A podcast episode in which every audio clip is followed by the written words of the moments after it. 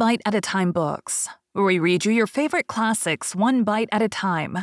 My name is Bree Carlile, and I love to read, and wanted to share my passion with listeners like you.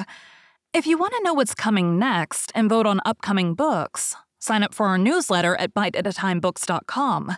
You'll also find our new t shirts in the shop, including podcast shirts and quote shirts from your favorite classic novels. Be sure to follow my show on your favorite podcast platform so you get all the new episodes. You can find most of our links in the show notes. But also, our website, biteatatimebooks.com, includes all of the links for our show, including to our Patreon to support the show, and YouTube, where we have special behind the narration of the episodes. We're part of the Bite at a Time Books Productions Network. If you'd also like to hear what inspired your favorite classic authors to write their novels, and what was going on in the world at the time, check out the Bite at a Time Books Behind the Story podcast, wherever you listen to podcasts.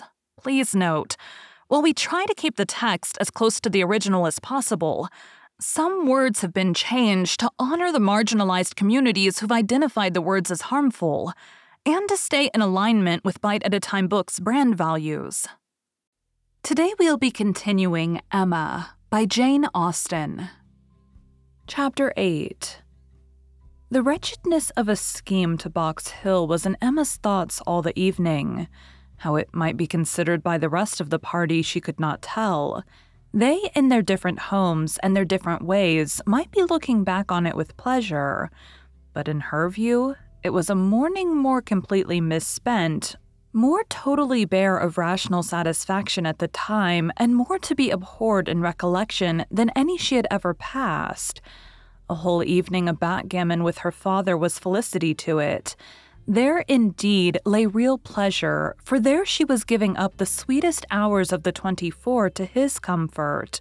And feeling that, unmerited as might be the degree of his fond affection and confiding esteem, she could not, in her general conduct, be open to any severe reproach. As a daughter, she hoped she was not without a heart. She hoped no one could have said to her, How could you be so unfeeling to your father? I must, I will tell you truths while I can. Miss Bates should never again, no, never. If attention in future could do away with the past, she might hope to be forgiven. She had been often remiss. Her conscience told her so, remiss perhaps more in thought than fact. Scornful, ungracious, but it should be so no more. In the warmth of true contrition, she would call upon her the very next morning, and it should be the beginning on her side of a regular, equal, kindly intercourse. She was just as determined when the morrow came and went early that nothing might prevent her. It was not unlikely, she thought, that she might see Mr. Knightley in her way, or perhaps he might come in while she was paying her visit. She had no objection. She would not be ashamed of the appearance of the penitence, so justly and truly hers. Her eyes were towards Donwell as she walked, but she saw him not. The ladies were all at home. She had never rejoiced at the sound before nor ever before entered the passage, nor walked up the stairs with any wish of giving pleasure, but in conferring obligation or of deriving it except in subsequent ridicule. There was a bustle on her approach, a good deal of moving and talking. She heard Miss Bates's voice. Something was to be done in a hurry. The maid looked frightened and awkward, hoped she would be pleased to wait a moment, and then ushered her in too soon. The aunt and niece seemed both escaping into the adjoining room. Jane, she had a distinct glimpse of, looking extremely ill. And before the door had shut them out, she heard Miss Bates saying, Well, my dear, I shall say you are laid down upon the bed, and I am sure you are ill enough. Poor old Mrs. Bates, civil and humble as usual, looked as if she did not quite understand what was going on. I am afraid Jane is not very well, said she. But I do not know. They tell me she is well. I dare say my daughter will be here presently, Miss Woodhouse. I hope you find a chair. I wish Hetty had not gone. I am very little able. Have you a chair, ma'am? Do you sit where you like? I am sure she will be here presently. Emma seriously hoped she would. She had a moment's fear of Miss Bates keeping away from her, but Miss Bates soon came, very happy and obliged. But Emma's conscience told her that there was not the same cheerful volubility as before, less ease of look and manner. A very friendly inquiry after Miss Fairfax, she hoped, might lead the way to a return of old feelings. The touch seemed immediate. Ah, oh, Miss Woodhouse, how kind you are. I suppose you have heard and are come to give us joy. This does not seem much like joy, indeed, in me, twinkling away a tear or two. But it will be very trying for us to part with her after having had her so long. And she has a dreadful headache just now, writing all the morning. Such long letters, you know, to be written to Colonel Campbell and Mrs. Dixon. My dear, said I, you will blind yourself. For tears were in her eyes perpetually. One cannot wonder. One cannot wonder. It is a great change, and though she is amazingly fortunate, such a situation, I suppose, as no young woman before ever met with on first going out. Do not think us ungrateful, Miss Woodhouse, for such surprising good fortune. Again dispersing her tears. But poor dear soul, if you were to see what a headache she has, when one is in great pain, you know one cannot feel any blessing quite as it may deserve. She is as low as possible. To look at her, nobody would think how delighted and happy she is to have secured such a situation. You will excuse her not coming to you. She is not able. She has gone into her own room. I want her to lie down upon the bed. My dear, said I, I shall say you are laid down upon the bed. But, however, she is not. She is walking about the room. But now that she has written her letters, she says she shall soon be well. She will be extremely sorry to miss seeing you, Miss Woodhouse, but your kindness will excuse her. You were kept waiting at the door. I was quite ashamed. But somehow there was a little bustle, for it so happened that we had not heard the knock. Until you were on the stairs, we did not know anybody was coming. It is only Mrs. Cole, said I, depend upon it. Nobody else would come so early. Well, said she, it must be born some time or other, and it may as well be now. But then Patty came in and said it was you. Oh, said I, it is Miss Woodhouse. I am sure you will like to see her. I can see nobody, said she, and up she got and would go away, and that was what made us keep you waiting and extremely sorry and ashamed we were. If you must go, my dear, said I, you must, and I will say you are laid down upon the bed. Emma was most sincerely interested. Her heart had been long growing kinder towards Jane, and this picture of her present sufferings acted as a cure of every former ungenerous suspicion and left her nothing but pity. And the remembrance of the less just and less gentle sensations of the past obliged her to admit that Jane might very naturally resolve on seeing Mrs. Cole or any other steady friend, when she might not bear to see herself. She spoke as she felt, with earnest regret and solicitude, sincerely wishing that the circumstances which she collected from Miss Bates to be now actually determined on might be as much for Miss Fairfax's advantage and comfort as possible. It must be a severe trial to them all. She had understood it was to be delayed till Colonel Campbell's return. So very kind, replied Miss Bates, but you are always kind. There was no bearing such an always, and to break through her dreadful gratitude, Emma made the direct inquiry of, Where, may I ask, is Miss Fairfax going? To a Mrs. Smallridge, charming woman, most superior to have the charge of her three little girls, delightful children. Impossible that any situation could be more replete with comfort. If we except, perhaps, Mrs. Suckling's own family and Mrs. Bragg's, but Mrs. Smallridge is intimate with both and in the very same neighborhood. Lives only four miles from Maple Grove. Jane will be only four miles from Maple Grove. Mrs. Elton, I suppose, has been the person to whom Miss Fairfax owes. Yes, our good Mrs. Elton, the most indefatigable true friend. She would not take a denial. She would not let Jane say no, for when Jane first heard of it, it was the day before yesterday, the very morning we were at Donwell. When Jane first heard of it, she was quite decided against accepting the offer, and for the reasons you mention.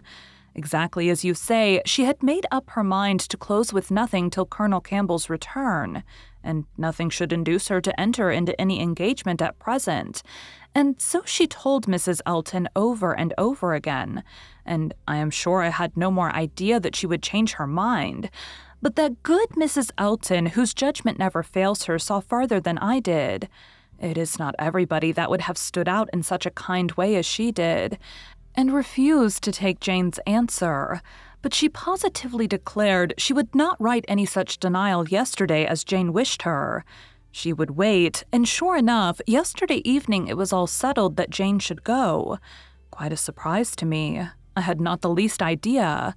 Jane took Mrs. Elton aside and told her at once that upon thinking over the advantages of Mrs. Smallridge's situation, she had come to the resolution of accepting it. I did not know a word of it till it was all settled. You spent the evening with Mrs. Elton? Yes, all of us. Mrs. Elton would have us come. It was settled so upon the hill while we were walking about with Mr. Knightley. You must all spend your evening with us, said she. I positively must have you all come. Mr. Knightley was there too, was he? No, not Mr. Knightley. He declined it from the first. And though I thought he would come because Mrs. Elton declared she would not let him off, he did not. But my mother and Jane and I were all there, and a very agreeable evening we had. Such kind friends, you know, Miss Woodhouse, one must always find agreeable, though everybody seemed rather phased after the morning's party. Even pleasure, you know, is fatiguing, and I cannot say that any of them seemed very much to have enjoyed it. However, I shall always think it a very pleasant party and feel extremely obliged to the kind friends who included me in it. Miss Fairfax, I suppose, though you were not aware of it, had been making up her mind the whole day? I dare say she had. Whenever the time may come, it must be unwelcome to her and all her friends. But I hope her engagement will have every alleviation that is possible. I mean, as to the character and manners of the family. Thank you, dear Miss Woodhouse. Yes, indeed, there is everything in the world that can make her happy in it. Except the Sucklings and Braggses, there is not such another nursery establishment, so liberal and elegant, and all Mrs. Elton's acquaintance.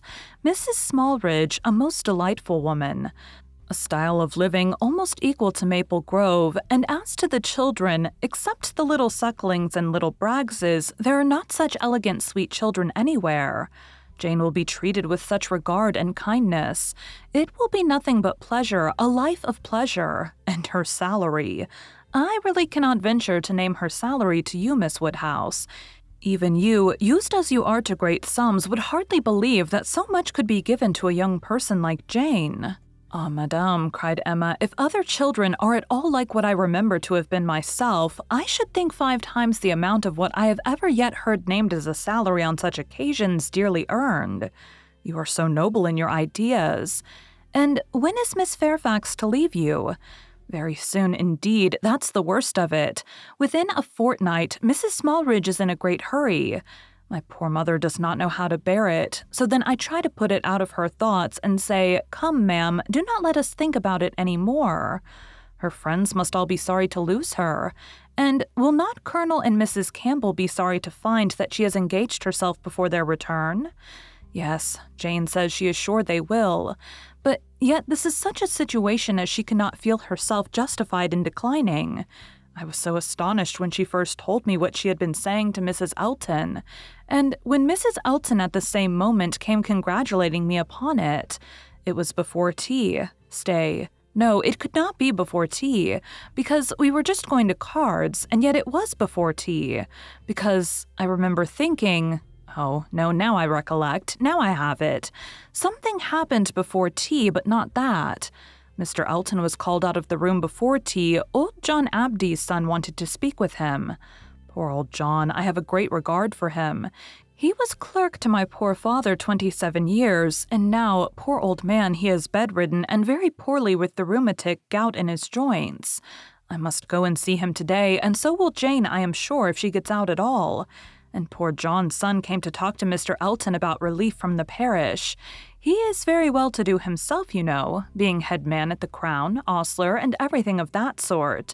But still, he cannot keep his father without some help. And so, when Mr. Elton came back, he told us what John Ostler had been telling him, and then it came out about the chase having been sent to Randalls to take Mr. Frank Churchill to Richmond. That was what happened before tea. It was after tea that Jane spoke to Mrs. Elton. Miss Bates would hardly give Emma time to say how perfectly new this circumstance was to her, but without supposing it possible that she could be ignorant of any of the particulars of Mr. Frank Churchill's going, she proceeded to give them all. It was of no consequence.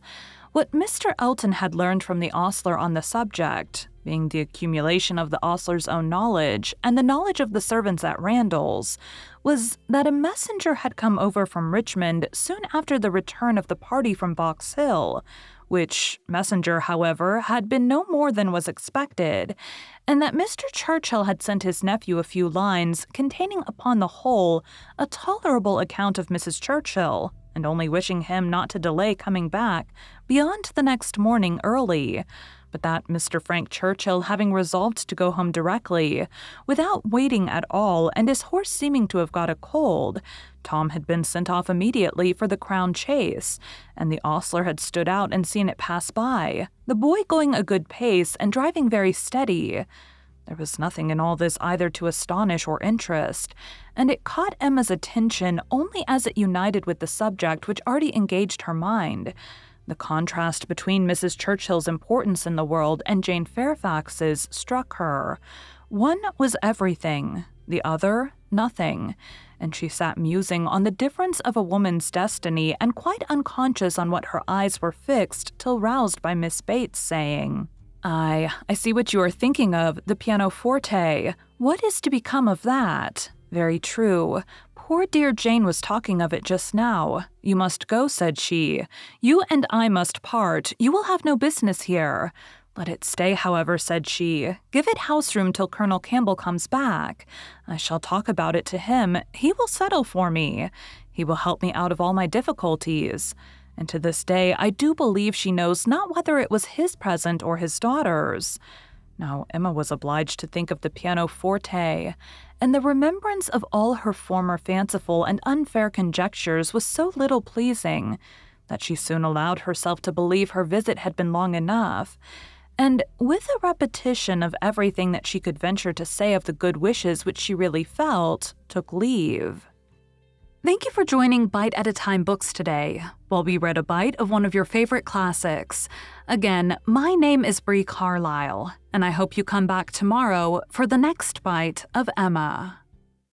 Don't forget to sign up for our newsletter at biteatatimebooks.com and check out the shop.